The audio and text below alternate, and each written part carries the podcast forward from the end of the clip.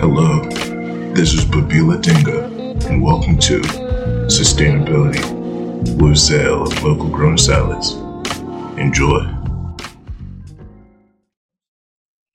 Hi there, it's Zale Tabakman again, and we're talking about sustainability. And we're talking about one of my favorite topics, which is food. And we're talking to Cora, Carla Boyd, who's out in the great state of Colorado. And so, hi, hi, Carla. Why don't you tell us who you are and what you do? Hi, thank you so much for having me. I very much appreciate it. I am Carla Boyd. I am the owner and president of Hempway Foods. We are a plant based hemp food company. We craft small batch hemp burgers, hemp Italian hemp breakfast sausages, and the hemp burger crumble, which is the loose version of the burger, but just crumbled. So it's like you would say it would be like um, regular meat, so I can make meat pies with it or those kind of things. You could with the crumble, you well with the burger, it's just easy. It's you know freezer to pan, and, as well as the Italian sausage. Uh, but with the crumble, in my opinion, it's every chef's dream. It is just like a ground meat, but completely vegan. And you, you have spaghettis, meatballs, subs, you can even uh, make an amazing dip with it, blended, just defrosted without cooking it. Wow. Um, from the free, you know, just uh, defrosted, blending it with a roasted beet and a can of garbanzo beans, and it makes the most vibrant, beautiful dip and stuffings and everything else. So it's it's a very versatile product that's delicious and amazingly nutritious as well. Terrific. So uh, our focus is, of course, on sustainability. So talk to me a little bit about sustainability and um, how you focus in on sustainability and how you're making the world a better place from a sustainable sustainability point of view. Yeah, well, the sustainability aspects, uh, hemp is amazing. It is. It does so much just for the earth with growing in general. Um, so therefore, like say hemp, actually the stalk, it the roots can take it out of the soil, the toxins, and then also take um, and then recycles them inside the stalk. So hemp is is very it's great for um, like intermediate crops, alternating crops to, clean the soil. Um, but one of the things it uses less water, right. which is huge. I mean, it, hemp is a very dry type of crop, and on the sustainability aspect, one of the things that we are doing with Hempway Foods is we're developing a model to grow the company, but grow it on a sustainable level with using. Um, so when we launch into, say, like one of our, we have a couple different states that we're looking to grow into, uh, but Oregon is definitely one of them.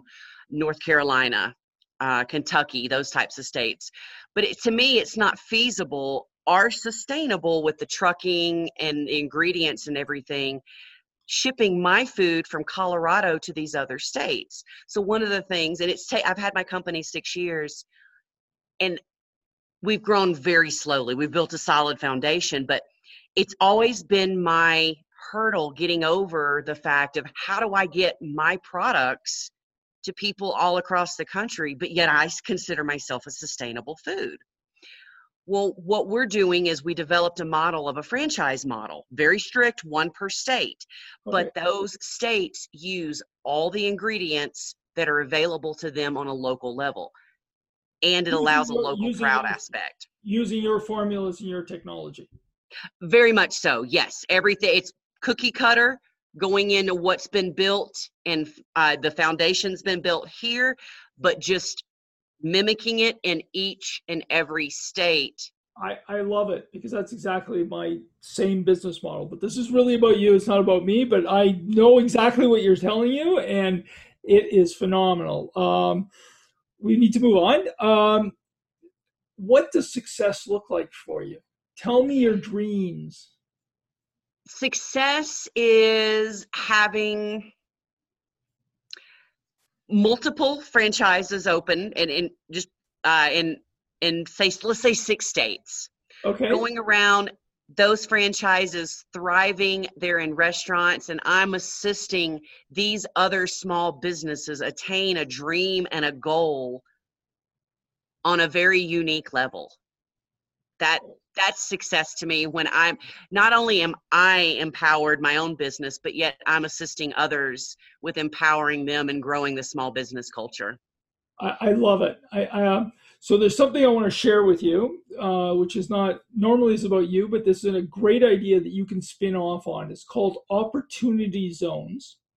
They're a tax program. Um, Susie, who we always like to talk about, Susie, who's an impact investor and who wants to make the world a great place, Susie would probably want to talk to you because your business sounds like the local the local entrepreneur will take a license or a franchise from you will be helped partially funded by Susie and can set up in these things called opportunity zones. So opportunity zones will allow uh, that local entrepreneur to start their business and have a whole ton of tax, and Susie will have a whole ton of tax benefits. And then when your whole system becomes a a large franchise system like McDonald's or like uh, Burger King or one of those kind of places, and they go public and everybody's making billions of dollars, it will all be tax free because of opportunity zones. So it's something that you might want to look into on a business level. Yeah, thank um, you. The, the last question I have is I always like to ask a question about what you said. Now, so you, you said something very interesting uh, before we into it, we talked that you use the hearts of the hemp plant, but the toxins stay in the stalks. So that means that when when anything is bad in the soil, it'll be sticking in the stalks, but it won't go into your food because it's in the hearts. Do I kind of understand the technology and the what's going on there correctly? Um. Well, I am not well versed in the whole scientific aspect of this, but Remember, and, and, we're, we're talking to Susie. Susie, but yeah. but talk. as far as you know, when I talk about um, like really removing the like very like let's say you know really dangerous like Chernobyl things like that, really dangerous chemicals. I don't believe that would ever be used for food, okay. even though it doesn't really that that that would probably just be destroyed type of hemp, even though it is processed. I mean, I don't know that for a fact, but, but, but that's that some be, of the stuff that, that I've heard. But as far as yeah. like you know, clean you know soil, yeah, like all everything that I buy, hemp part wise, is you know from an organic farm, um, that type of thing. So my hemp parts aren't necessarily used to clean soil. Got it but as far as it is a sustainable crop to grow on being very uh, less use of water um, very minimal water use uh, it, you don't have to use a lot of pesticides that it. type of aspect. so so um, let me um, just can i i just want to make sure i summarize for the yeah. end so that it's very clear. You when i was asking about sustainability you were telling me how great the hemp plant was and then you also told me about how great your business is and your sustainable model is to make your business local everywhere so that people are not moving food or moving your products around. So there'll be always local, local products. There were two separate stories you were telling and sharing with me. And that's where I got very confused. Because I'm, I, I, as I like to tell everybody, I'm very good looking, but I'm not very bright. But anyways, I, I appreciate your time today, Carla. This is a great story. You're the first person I ever heard about doing in the hemp business and the hemp food business, and this is tremendous. And so, thank you. And thank I you. I very much appreciate the time and the opportunity. Okay, great. Have a great day now. Bye for now. Thanks you as well. Hey, Babila again. We can be found on YouTube, Spotify, and everywhere else you get your podcast. The easiest way to find us is to search for local grown salads. Please leave us a message when giving us a review. Thanks again.